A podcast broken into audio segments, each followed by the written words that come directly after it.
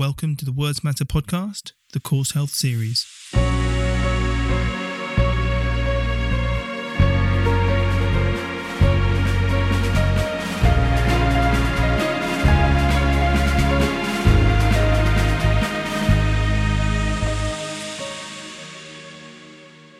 Welcome to another episode of the Words Matter Podcast. I'm Oliver Thompson. So we continue our exploration of the CauseHealth book and have reached the midway point. And in this episode, I'm speaking with Matthew Low about his Chapter 8 titled, Above and Beyond Statistical Evidence, Why Stories Matter for Clinical Decisions and Shared Decision Making. Matthew is a consultant physiotherapist in the south of England and is a visiting associate at the Orthopaedic Research Institute at Bournemouth University. Many of you will be aware of Matt's excellent writing and thinking, and he's been on this podcast twice previously in episodes 7 and 10, where we've talked about evidence, practice, and knowledge.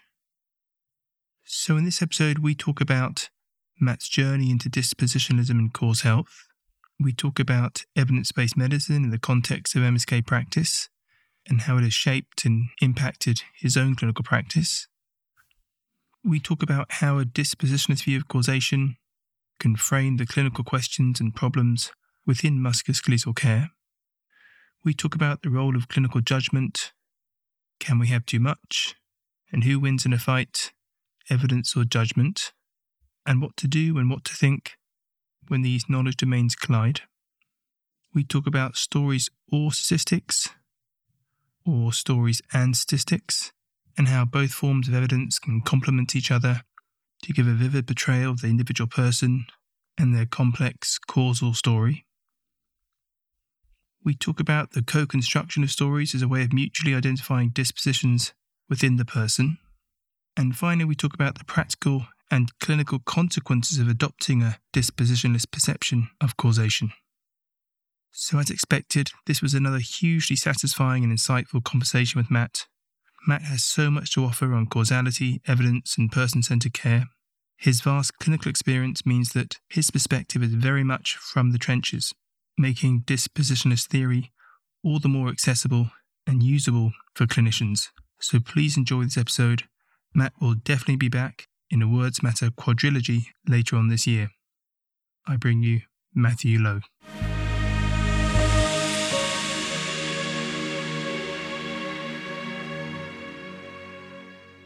Matt, welcome back to the podcast. Thank you very much, Ollie. Thanks for having me.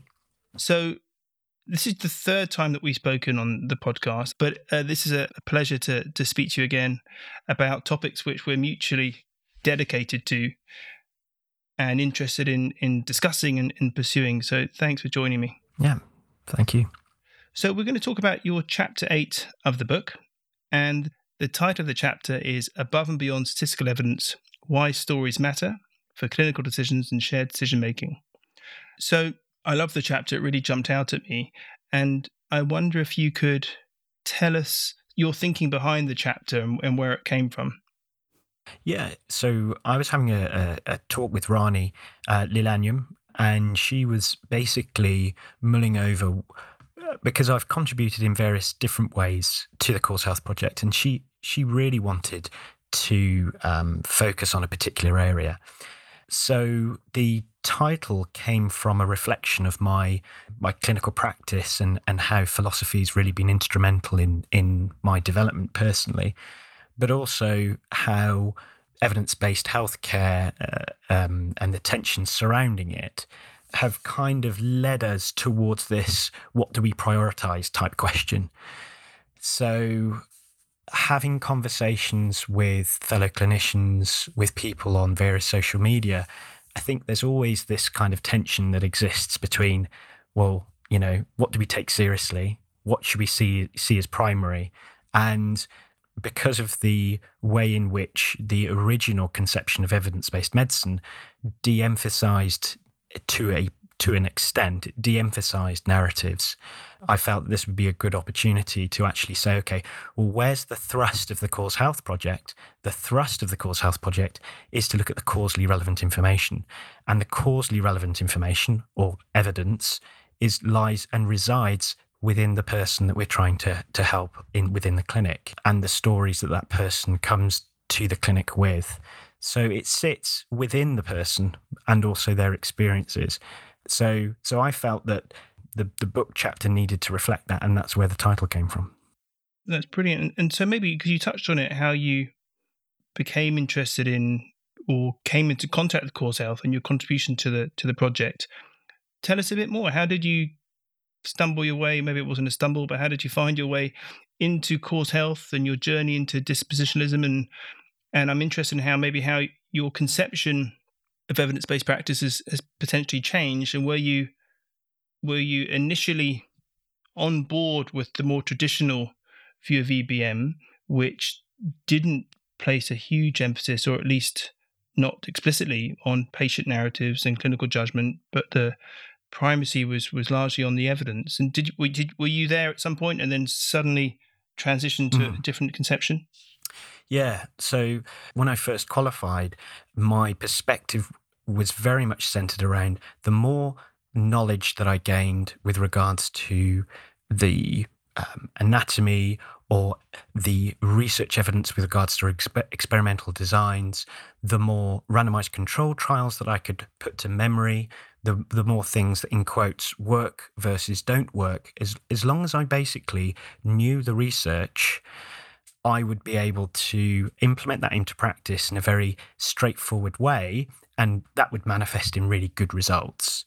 So, for example, let's say if you had an Achilles tendon problem, all the rage at the one time was the Alfredson's eccentric heel regime, eccentric heel drop regime, and it was the gold standard. Yeah, absolutely. So regardless of the context, everybody at that time were giving their patients eccentric heel exercises without really necessarily paying attention to the circumstances of the situations or even the demographic that they were teaching, bearing in mind how reflective that was of the research population that was studied during those RCTs. So it was our fault as physiotherapists, I think, that we indiscriminately applied the research evidence into practice without really making that really sensible judgment on, okay, how reflective is this or these groups of studies reflective of the patient? So it kind of expressed a little bit of a naivety, really. So that gives you a kind of sense, and there are many, many other examples. We could talk about transversus abdominis for core stability exercises. We could talk about kinetic control. We could talk about all sorts of various fads that have had some research evidence to support that they worked. And then essentially, various people over time became almost kind of gurus of that particular method or approach. And then they would be applying it, and they would certainly get some outcomes. And then they would describe how great that these particular approaches would be. But, I think, ultimately, what we were forgetting was the patient. So it became all about the research evidence, and then what kind of research evidence you thought was best, and then it became part of your identity as a clinician, and somehow the patient was kind of forgotten about. That's my reflections on my history going back 16, 17 years ago. And to an extent, I don't know if that's still happening today. It may still be, but I think going back to the question, there was a tendency to take research evidence and apply it almost indiscriminately based on the body area or the condition or the diagnosis. And the idea was that if you had enough randomized control trial evidence, you'd be able to treat all these patients and they would all do pretty well. And if they didn't, well, they were a non-responder. Physiotherapy wasn't effective for that particular case. So that was completely unsatisfactory. And when I did postgraduate study and postgraduate work, the understanding the totality of the evidence for me was something that I needed to really embark upon in a really rigorous way. And that's what I kind of came across in lots of different types of ways. And fast forwarding to Roger Kerry's work, that really struck a chord with me. So Roger Kerry at the time, I think he'd done a presentation in Canada, I-FOMPT, something like 2012, I think it was. And he was talking about causation and the relevant causal evidence that we try to arrive to understand and the limitations. And that really struck me. So that was the kind of beginning of me making my journey with trying to understand the causally relevant evidence. And I'd followed his work, and then I got in touch with Roger and presented some ideas that I had. And then that was the way I kind of stumbled across into the CauseHealth domain. So now's probably a good time just to signpost the future chapter episode with Roger on his chapter 13 on causal dispositionalism in evidence-based healthcare. But I just maybe want to hang on to the two examples that you used in reference to your practice, just because I think they're good examples to think about the assumptions around causality that you had as a clinician and the evidence and the research studies that you applied or interpreted. So thinking about the Achilles tendinopathy, simple intervention, heel drops, or the core stability interventions for back pain. And just following on from the previous episodes with Rani and Eleanor and Samantha about, can you tell us a bit about how the assumptions around causality from those single interventions to maybe how you view causality now and the dispositionalist view that you take? So the issue surrounds what we believed reality was in terms of causation. Is reality with regards to events that we see in terms of causally relevant information, events that we see that happen repeatedly again and again and again? And so if we see something that happens again and again and again, then that's going to be enough. Or whether or not we take an element of that and say, yes, that's a feature of causation, may not be causation in its entirety, and we take lots of other elements and we compile that all together. And essentially, the movement towards causal dispositionalism is ontologically, it's singular. In other words, causation is a singular thing, but how we access it is through lots of different ways. And we have to prioritize, and this is what is expressed in the book chapter, is we have to prioritize certain elements depending on the context. And often in the clinic context, it's the person that we're trying to help. So the person's narrative is one source of evidence, but in amongst that is a number of different elements of evidence. There is research evidence which informs some of the background, some of the pathology or the presentation or the clinical impression. There is research evidence, of course, about what type of intervention may be helpful for that particular case. But there's also causally relevant information and evidence from my own experience. So you could argue, this isn't too far from Dave Sackett's kind of tri-compartmental model of how to apply evidence-based practice. And there is certainly, that's been helpful, but what hasn't been necessarily really talked about is how you prioritise that information. So causation is how you access it, is from multiple sources. They point towards causation, but they don't actually tell you what it is causally going on necessarily. And as physiotherapists, we have to consider other factors. Yeah. We have to consider the capacities to affect and be affected. So much as you might look at, say, for example, I'm going to talk a bit abstractly now, but let's say, for example, you were looking at a knife, you'd look at the properties of the knife and you look at the propensity to be able to cut. Well, there are certain ways that you could use a knife and it wouldn't necessarily be cutting. It's the same knife, but you wouldn't necessarily cut. If you turn it the other way around, for example, it may not manifest its ability to cut if it is left in a drawer or something like that. And also it needs to be yielded and utilised in a certain way. If we consider clinical practice, the capacity to affect and be affected has to come from the interaction and the intersubjectivity between the person and the clinician and reflective of both accounts. So as much as we're having this conversation, Ollie, we need to be able to engage with each other in a way that we are both affected. I have to have the capacity to affect, you have to have the capacity to be affected, much like a knife being stuck in a titanium or concrete object is not going to be particularly effective at cutting. We need to have the capacity to affect and be affected in the clinical relationship, in the clinical encounter. So this goes far, far beyond looking at statistical repeated accounts. It looks at the depth and quality of me as an individual, the way in which I articulate myself, the way in which I can tailor my communication for that individual person based on some presuppositions and experiences and ideas that I have about what that person may understand or not, and that person to be able to express themselves, and that person to be able to tell them their story, and the way that which I articulate a certain way of a physical examination that is culturally shaped, and structured, that makes coherent sense for that person and myself.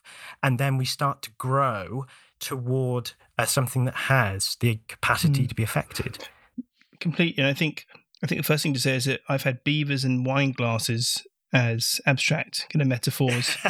so a knife is is crystal clear. And the second thing is, just as you say, it's a world away from robotically applying systematic review data to anonymous patients. You know, it's a real shift. And I've got a question that I wrote down, which is the kind of question you'd ask as an 8-year-old: who'd win, Spider-Man or Batman? And the question is, who'd win the fight, evidence or judgment? You know, what wins? And I think one of the tensions or conflicts clinicians of all sorts might be familiar with is when evidence doesn't seem to map or contradicts one's experience. And so if we take the randomized controlled trial looking at heel drops for Achilles tendinopathy, if that proclaims a truth that intervention is effective for this particular condition, but yet in one's experience that may not be the case, and seeing patients over the years with the same sort of condition, who to believe? Do you believe your own experience, your own judgment, or do you say, well, actually, the evidence overrides what I think about this patient or my perceptions around my experience, because I'm likely wrong, and the evidence is the kind of arbiter of kind of what's going on? That's a really good question. And I think we should be, as clinicians, rightfully wrestling with this tension, because we're human beings. We're very good at deceiving ourselves, and we need to keep some sense of checking. You know, it's very easy for us to just practice in such a way that our own truths create false circularities and confirm yet again what we do. So who wins? Oh, well, we'll both win, because if we assume that patients are individuals, that research is context dependent, as is the individual case. If we recognise that, if we're dealing with living systems where the processes that maintain those living systems are ever fluctuant in change, much like homeostatic models are, then we have to be flexible within that. At the same time, we have to not kid ourselves. So the both judgment has to be checked with research evidence, but also with our clinicians, with our colleagues, with our friends, to maintain, and also having conversations with those who disagree with us. I think that's really important, because having this discourse, this dialectical relationship, which allows us to keep ourselves in check and be mindful and reflect on the research data, on the research evidence and how it's applied, and on our practice. I think these constant tensions are working together. So if you were to say to me, who wins the fight, it would have to be a draw. But if you were to say to me, in the individual case at a particular space and time, what evidence would I pay attention to as primary and would I pay attention to secondary, I'd have to say to you that primary comes from the person, the individual case, and the research evidence sits behind that and supports or negates perhaps the direction of where we would go. So we're trying to align them. So the causally relevant information has to be heading in the same kind of direction. If they're not heading in the same direction, then there's a problem, and I need to be very aware of that.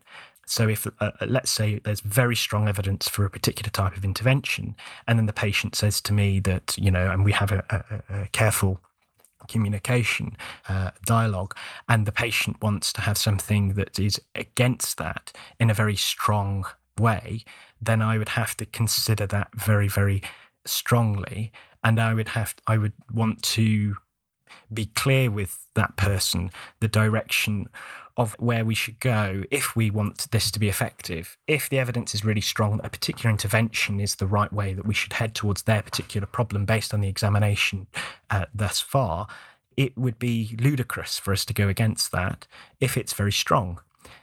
In musculoskeletal healthcare, I'm not confident there is much very, very strong evidence for a lot of things, unless you know something I don't, Ollie.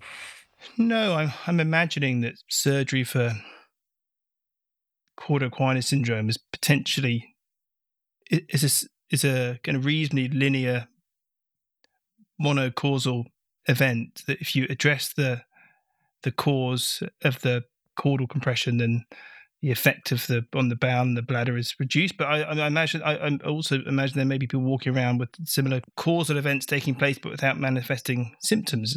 Absolutely. So we, and cauda equina, we're thinking of it as an event, but as we all know, it sits along a continuum between complete, incomplete, various, grades in between.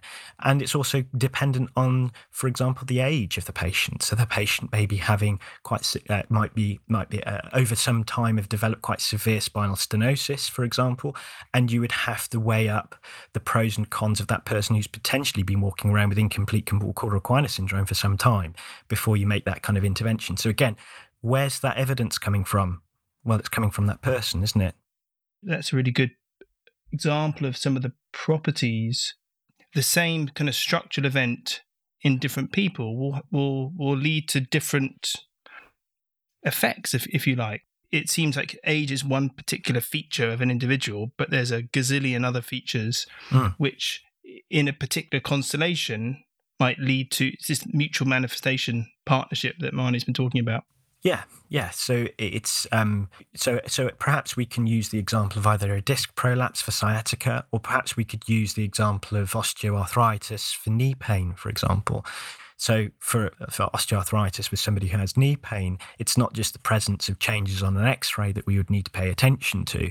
We would have to weigh up all sorts of other histories of that individual case. We'd have to look at if there was a mechanism of injury or not. We'd have to look at the behaviour of the symptoms and so on. And we would look at the x-ray findings, and we would bring in a pluralism of evidence to suggest that this is the clinical diagnosis. But the problem with a clinical diagnosis such as osteoarthritis is that it can be seen as a deterministic one. That is, that this is a long-term condition, it's only going to get worse, which then leads very nicely on to, well, you need to have a definitive intervention, which if you're an orthopaedic surgeon is going to be surgery. So this is where we feel that within CauseHealth, that even if you have this idea of a very clear, concrete diagnosis, that many mutual manifestation partners, such as in a person with osteoarthritis, let's say, for example, systemic inflammation as a factor that may sensitize the joint, for example, are there things that we can do that can interfere with that as being a factor? And so we think about body adiposity. So we think about weight loss. So it's not just about weight through the knee joint that's causing sensitization to the knee joint causing peripheral nociception, which of course could be an element of it, but essentially it's looking beyond what seems to be obvious. We're looking at other factors, that person's ability to go about their particular day. We're looking at their relationship towards the diagnosis. We're looking at fear. We're looking at anxiety. We're looking at perhaps the mechanical properties around their knee that include torque that's developed from the musculoskeletal structures, the stabilizing features, the ability of sensory motor disturbance or proprioception through the knee. There are so many things that we can consider in the treatment and management of somebody with osteoarthritis that goes beyond just the joint and the very straightforward linear way of thinking about there's the diagnosis, these are the exercises, you look at weight loss, you look at exercise and so on. Because everything, if we're looking at causation, also has a dose-response effect. So then we're thinking about, well, to what degree are we going to work this? And that has its own kind of nuance.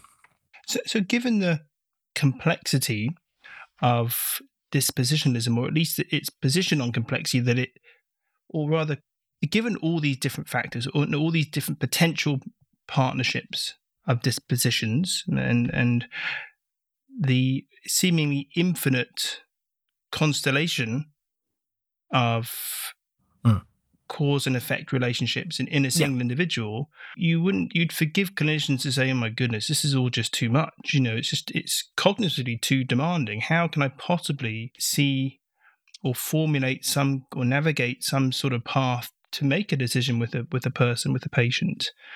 And so, and you've got a section in the chapter about the therapeutic relationship, and there's some linkages with dispositionalism. So maybe you want to say something about, given that there are these complex relationships, how might a therapeutic relationship or alliance help a clinician navigate their clinical practice? Well, perhaps an easier way to conceive this is think about a space of possibilities, and then think about how the space of possibilities could become actualized. How can we bring these partners together to facilitate some kind of change? Now, because of your experience, Ollie, in treating predominantly, probably I'm guessing, back pain, you are going to draw from your experience about relative features that you will head towards based upon, you know, positive outcomes. And certain types of features that you would have seen in your own experience and the particular case in front of you.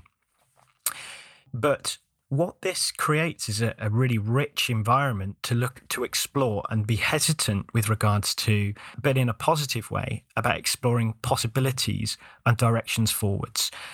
There are, in complex adaptive systems, there is this idea of attractor states or attractor situations where repeated types of, or what appears to be linear causality, linear situations, things that seem to work, for want of a better context in this situation, that you could apply those things. So, for example, you might find that there is a particular pattern. You've seen something. This person may have difficulty, for example, doing a functional task. They appear to move in a particular way. You've seen a pattern through your experience, pattern recognition, and you're going to use this approach, but you're going to be somewhat hesitant and adjust it accordingly. And you may actually see some obstacles coming because of how that patient presented to you. There's a certain sense of, actually, I have a feeling this may work, but this particular thing's not going to be quite right. Mm. But I'm also realised that this patient it needs to be taken seriously because they've been dismissed before by a previous healthcare practitioner. So what went wrong last time? So you're learning from previous failures. You're learning from failure, which is a causal claim, for want of a better description. So you're applying that situation of failure. For example, previous therapist may have been particularly strong on this patient's perhaps fear avoidance of flexion and used a load of pain neuroscience education inappropriately, perhaps, or too forcefully for this individual. And so what you've done is you've hesitated about saying to them about the fear of bending.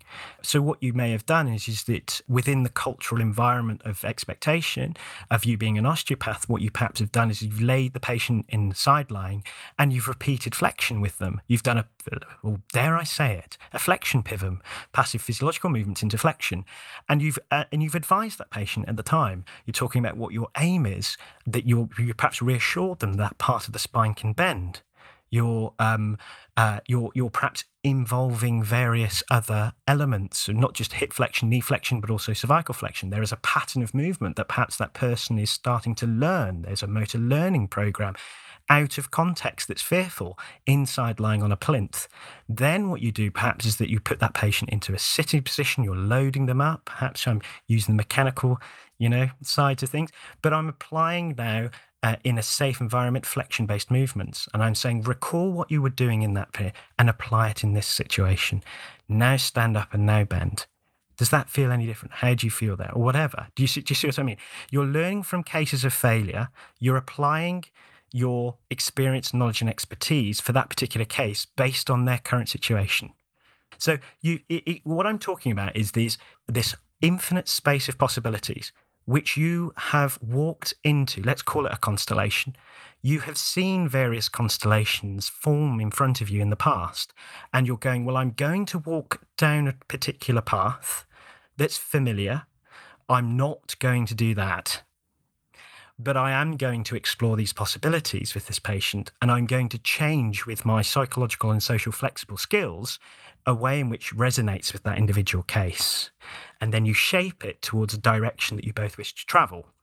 And recognising that the direction, the constellation that you're walking to may well be wrong, and that you're critically reflexive and thinking, well, it seemed to fit that pattern, or it seemed to map to that collection of stars, but actually it's not working out, or you pick up on some cues which suggest that you were wrong. Yes. That's so important, Ollie. You've hit the nail on the head. I think it's that hesitancy. It's having that humility to recognise that this isn't necessarily going to work, and having the reflexivity to adjust your plan. And that is true both of your practice, but also of the research evidence. I think we have to be epistemically humble. We have to be humble about our knowledge in reflection and understanding of the lived experiences and the reality of the world that we're working in. It's not this. It's not simple linear. Do this, do this, do this. And you slap yourself on the wrist by using mechanical language, loading and flexion. But it exists. But exactly. And so, and all of that stuff, which is, at least in the world of musculoskeletal care, is often demonized. And the minute you mention these terms, these are kind of dirty words, and this whole kind of hands-off, hands-on dichotomy. But all of those things, all those mechanical descriptions, for want of a better description, occur in the context of a relationship. It would be untrue to say that they describe the relationship. It's not a mechanical relationship you have with the person. It's an individual therapeutic alliance of which there are mechanical features, if you want, or components to that relationship. And so some of it is a language issue. Some of it is associated with the challenges with explanation. Some of the sensitivity associated with us using mechanical explanations is for an absolutely darn good reason, and that's because of the history of us overemphasizing it. And because we've overemphasized it, it's put us in a power relationship with others, saying that we know what's right based on this particular thing. And now we're saying, well, actually, hold on, we should be hesitant about it, but we shouldn't be so strong that it stops us in our tracks and we don't actually have a conversation about it. Yeah. But certainly being attuned to the possible interpretations of those phrases and how they might be received. And all of that takes a level of awareness and compassion and alliance with the individual that possibly wasn't there previously, if we go back in terms of healthcare practice. Yeah. And I think what we're looking for in the therapeutic relationship, going back to the alliance part, is an emergent experience which could not have manifested by the clinician and patient by themselves. And that is the sign of a very positive outcome, is that the experience and the outcome and the way in which that person has moved forward in their journey would not have manifested by themselves, and it would not have manifested with the clinician. It is something that has come because of the unity between the two of them. Mm. And I spoke about this with Eleanor in a previous episode, and she mentioned strikingly that CauseHealth really don't mention empathy or compassion. And we spoke about that it seems like it's a good idea to show compassion and empathy towards a person that's suffering. But it also turns out that by those features of an empathetic therapeutic relationship, i.e. to get to really know the person, to give them space and time to share their stories with you, you develop, or rather you get purchase on causally relevant information. So it's not just a nice thing to do, which has a psychological effect on the person that they're being listened to and validated, which are all fantastic side effects of being compassionate and empathetic. But as a clinician, it gives you causally relevant information to begin to make decisions and to begin to have an understanding of how this person has ended up in the situation that they're in and what potentially you can do about it with them. Absolutely. And so it not only is it causally relevant information, as you said, it has a modifying effect. Yeah. You're getting a win-win. It's a double whammy. You know? So it's it's a no-brainer when you consider it that way. Mm.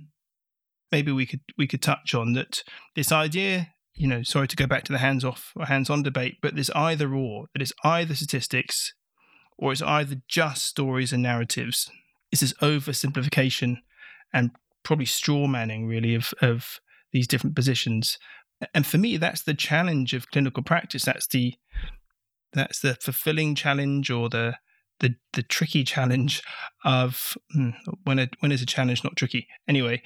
But incorporating statistics, evidence, or research evidence with stories and trying to somehow intellectually fudge these two things together so they seem to make sense for that particular clinical situation.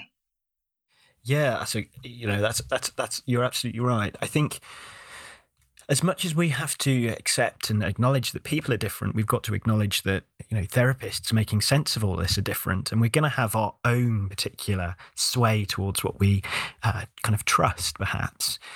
But I believe that if you ask any therapist or person involved in healthcare, or, that it's always both, you know, statistical accounts, narratives. But I think depending on the context, you're going to shift towards one way or the other. And I guess there's different resolutions. So if you're if you're having a conversation in a let's say about conditions. Broadly, let's say diabetes, then your resolution is going to be pretty scale. And then the ability of the clinician is to zoom that resolution into that individual case, the person who's pre-diabetic. And then the story really does matter. Their relationship with food, their history, their parents, how they were brought up, you know, all sorts of other things, adverse childhood experiences, all sorts of other factors may be relevant causally within that person. So the degree of scale is something that needs to be considered. The resolution may be, if we're stepping back at a scale resolution, may be more reflective of statistical information. And then it's the skill of the clinician to be able to zoom that into the individual case. And so that's what I think, rather than us seeing this as diametrically opposite, think of it as resolution. So you have statistical data that kind of helps with getting a sense of populations, but what we need to do is be able to draw from that as close as we can to a pinpoint accuracy as best as we can within the skills that we have individually to make it applicable as best we can with that individual case. And bearing in mind, it's not just one way to the other. You know, it's bidirectional. It's not something that you can just go, right, as long as I have all the statistical population data and I have this kind of, let's say, miraculous ability to be able to kind of pull that and make this fit this individual case. And let's imagine you could do that, which is impossible. But imagine you can do that. It still wouldn't necessarily work out. Yeah. So it's the ability to be able to work between those two domains. Imagine you've got a camera and you're zooming in and zooming out again. So I think that's where the skill, perhaps, of the expert clinicians, they have the ability to be able to look at the research evidence, get an idea generally over a population, recognizing the limitations of the research with regards to that population, and then make this inference towards the individual case. And so I think thinking about the practical implications of taking using dispositionalism in clinical practice, or as a framework for clinical practice, you know, it seems like there are some material differences. A clinician will do things differently. That they'll spend time on other things that perhaps, or spend more time on other things that they perhaps wouldn't have done. Spend less time on other things, or their clinical or therapeutic gaze will be shifted. And I'm just interested to know, you know, what does it look like, or how is it shaped? How has it changed your clinical practice? And because it would suggest that even the way that you're describing the use of statistics or statistical evidence, there's a whole set of skills there and judgments which don't seem to just come with time. I mean, if you graduated as a clinician in the 70s, unless you pick up the CauseHealth book or something similar, then you might well still be just applying research evidence in a dispassionate, kind of systematic, robotic way. So I just wonder how, you know, what is that, you know, fleshing out what is that skill set that needs to develop within clinicians and how does that play out in clinical practice? And you can use some of your own experience, maybe from what you were doing before to what you're doing now. I guess one way of looking at it is to not look at clinical reasoning as just this idea of algorithmic or adding up and taking away of factors, because I think that is how this particular approach, dispositionalism, can be seen as, is it's, well, you've got these factors, these things tend towards it, these things tend away from it. It's as simple as that. Just identify them and see the direction that they go in, and it's all made up by the clinician. You know, so that's not what the centre of CauseHealth is about. It's recognising that there are these tendencies, these causal powers that tend towards an effect that don't necessitate it, and that they. It's not a question of just stacking them up, adding them up. And I think that's one of the key differences between that and perhaps other approaches. Mm. So other approaches, multidimensional approaches, will look at these various factors. They will stack them up, and they'll assume that because the patients, by virtue of the fact that they're there, these stacked up factors have caused the pain. And it's merely a fact that if I can take these things away, or I can make them more resilient, so thus indirectly take them away, then the pain gets better. So it's really this case of adding and subtracting. And that's a very unidimensional way of looking at it. So there's this idea it's multidimensional. And this is the difference between multifactorial, which is where you get all these different factors and weigh them up, and true multidimensionality. Multidimensionality means that you have an array of things. I think constellations are a lovely idea. But the interaction between these causal relating factors have additive, subtractive effects between themselves as well. So it's not just a question of stacking them up. So this gives us a tentative suggestion of a direction, of a manifestation towards an effect. So exercise is a good example. It's a generally recognised and perhaps biased perspective from a physical therapist that exercise has a good effect on, you know, certain types of conditions and situations. We almost use it universally, and we also say, well, actually, it has all these positive effects in terms of lifestyle, systemic inflammation, and so on. You know, improves cardiovascular disease, diabetes, and so on and so forth. But in the context of somebody who has a pain condition, you know, if we get that dose wrong, or other things happen with regards to that person's life in terms of how they've worked in a particular day, or how they, you know, various things that they've done in their lives, yeah, and they do these exercises, and it makes their symptoms worse. Well, that's exercise as an intervention has actually made the situation worse for that person. It's not this question of, you know, well, exercise. Well, it's there's more nuance to that. There is an entire spectrum of things that we need to consider when it comes to applying even an individual modality such as exercise, and how that makes sense for that individual, how they can implement it in their lives, how can they marry this off against other things that happen in a typical day, what they do, and also what their recovery patterns are like, for example, and how you're staggering that throughout the week. So even if we were to consider one single element, we can overcook it, or it can actually make the symptoms or situation worse. And you know, there's this great, you know, it's felt that exercise will be the intervention that's going to sort all of these conditions out. And everyone intuitively will agree with me that you know, it's very inherently context dependent, and so that's. You know, again, what CauseHealth is getting at is recognising the context dependency in the application of decision-making, and it recognises complex situations. And you mentioned, and you nicely described the difference between multifactorial and true multidimensionality. As I see it. As you see it. But I think maybe what you were getting at, or at least what I read into it, was that the biopsychosocial model, it seems to recognize a range of factors with regard to pain, illness, etc., and dispositionalism, which is different. I mean, we are. It would be quite nice to have to maybe explicate some of the differences, because they're not the same. In what way is dispositionalist theory different to the biopsychosocial model? There seems to be elements which are similar, but elements which are quite different. Yeah. Dispositionalism doesn't try to draw from particular phenomena in kind of abstract ways. By that I mean, right, we're going to look at the biological factors and we list those down. We look at the psychological factors, we list those down. We look at the social factors, we list those down. And then we'll try and see... Maybe dish out a questionnaire. And then we're trying to see those interactions between the two or three or whatever. Yeah. So as I interpret dispositionalism, it comes from the factors are relevant depending on what that person is expressing to me and the intersubjective account that we have between ourselves. And that draws from all of those domains. Mm. And I don't try to prioritize one or the other, one over the other, and also recognize that there are some aspects that are out of reach for me. That often is the case with regards to the social domain.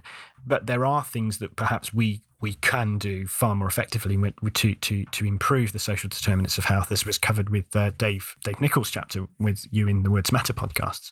But essentially, what I'm saying is that can you see what I'm saying? We're not trying to put these three things, bio, psycho, social, find out all of the relevant phenomena that sit within those particular domains, and then stack them up.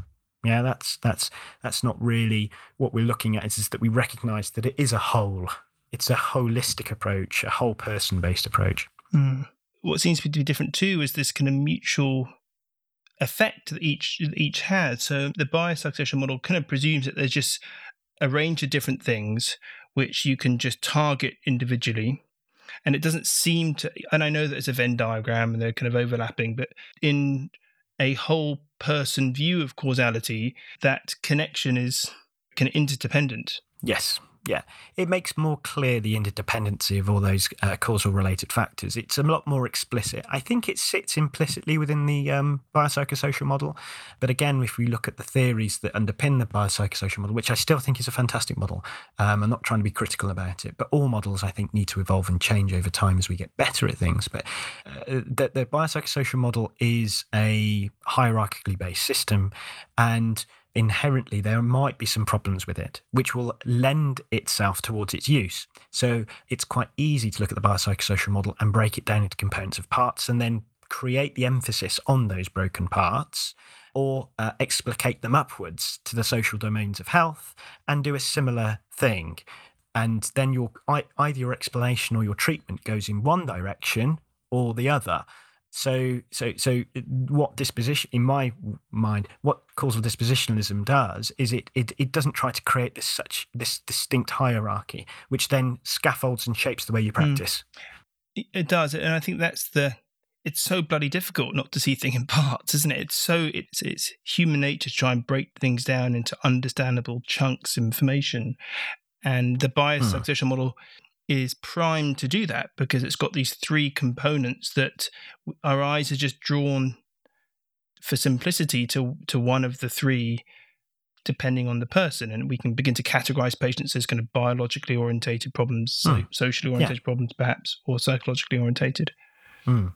And that's also reflective of us and our biases, and so this way of accessing complexity, I think, is we should consider, where is the biopsychosocial model taking us?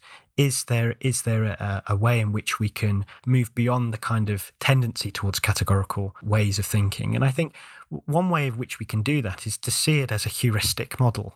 You know, that is not grounded in what we believe reality is, and it's not ontologically grounded, which is where we're going with the dispositional causation. But we see the BPS model as a much more heuristic, as by that I mean a rule of thumb, a model that we use to basically check ourselves as clinicians toward the various phenomena and features that we need to keep open in our minds. And that's fine. Matt, if there were three things that you would like clinicians to take away from your chapter, what would they be? I think probably the first one is perhaps to ask readers to reflect on their own practice and consider their journeys in how they've come to where they are, and to consider whether or not they would choose to move forwards in a different direction depending on perhaps how the book has affected them. I guess the second thing is to recognise that And I think a lot of clinicians do this already, but it's to not just see the patient narrative or history as just that. It really does have a lot of causally relevant information that has the capacity to affect and be affected. And I think that, as clinicians, is a really strong takeaway. I think for me, what's at least is kind of emerging over the last few conversations is that the idea, you know, the whole communication thing and being someone that's interested in communication, it seems like communication was, or I thought about communication as it was just a good thing to do. It seems like a nice thing to do, right? It seemed this is a kind of altruistic, if you're compassionate and you're a healthcare professional, you generally care about the individual. So your disposition is to be interested in what they have to say. But I think where the CauseHealth position really strikes home for me is that not just listening for the sake of listening, but actually there's causally relevant information there that... Well, it's transformative. Yeah. It has the capacity to be transformative. And what do we do as therapists? Good therapists are the ones that can facilitate a transformation, to can facilitate a real change through authentic conversations that are genuine, curious, kind-natured, and facilitate somebody on a journey towards transformation. And so I think that's really something that I think perhaps people can consider after reading the chapter. Matt, thanks so much for talking us through your Chapter 8. My pleasure, Ollie. Thank you very much. And I'll see you probably on the Words Matter quadrilogy, Matt Low version 4. I look forward to it. Thanks, Matt. Thank you.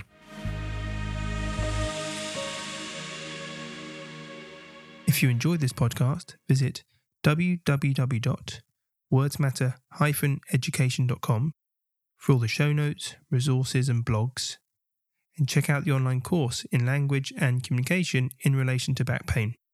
And I'll see you next time.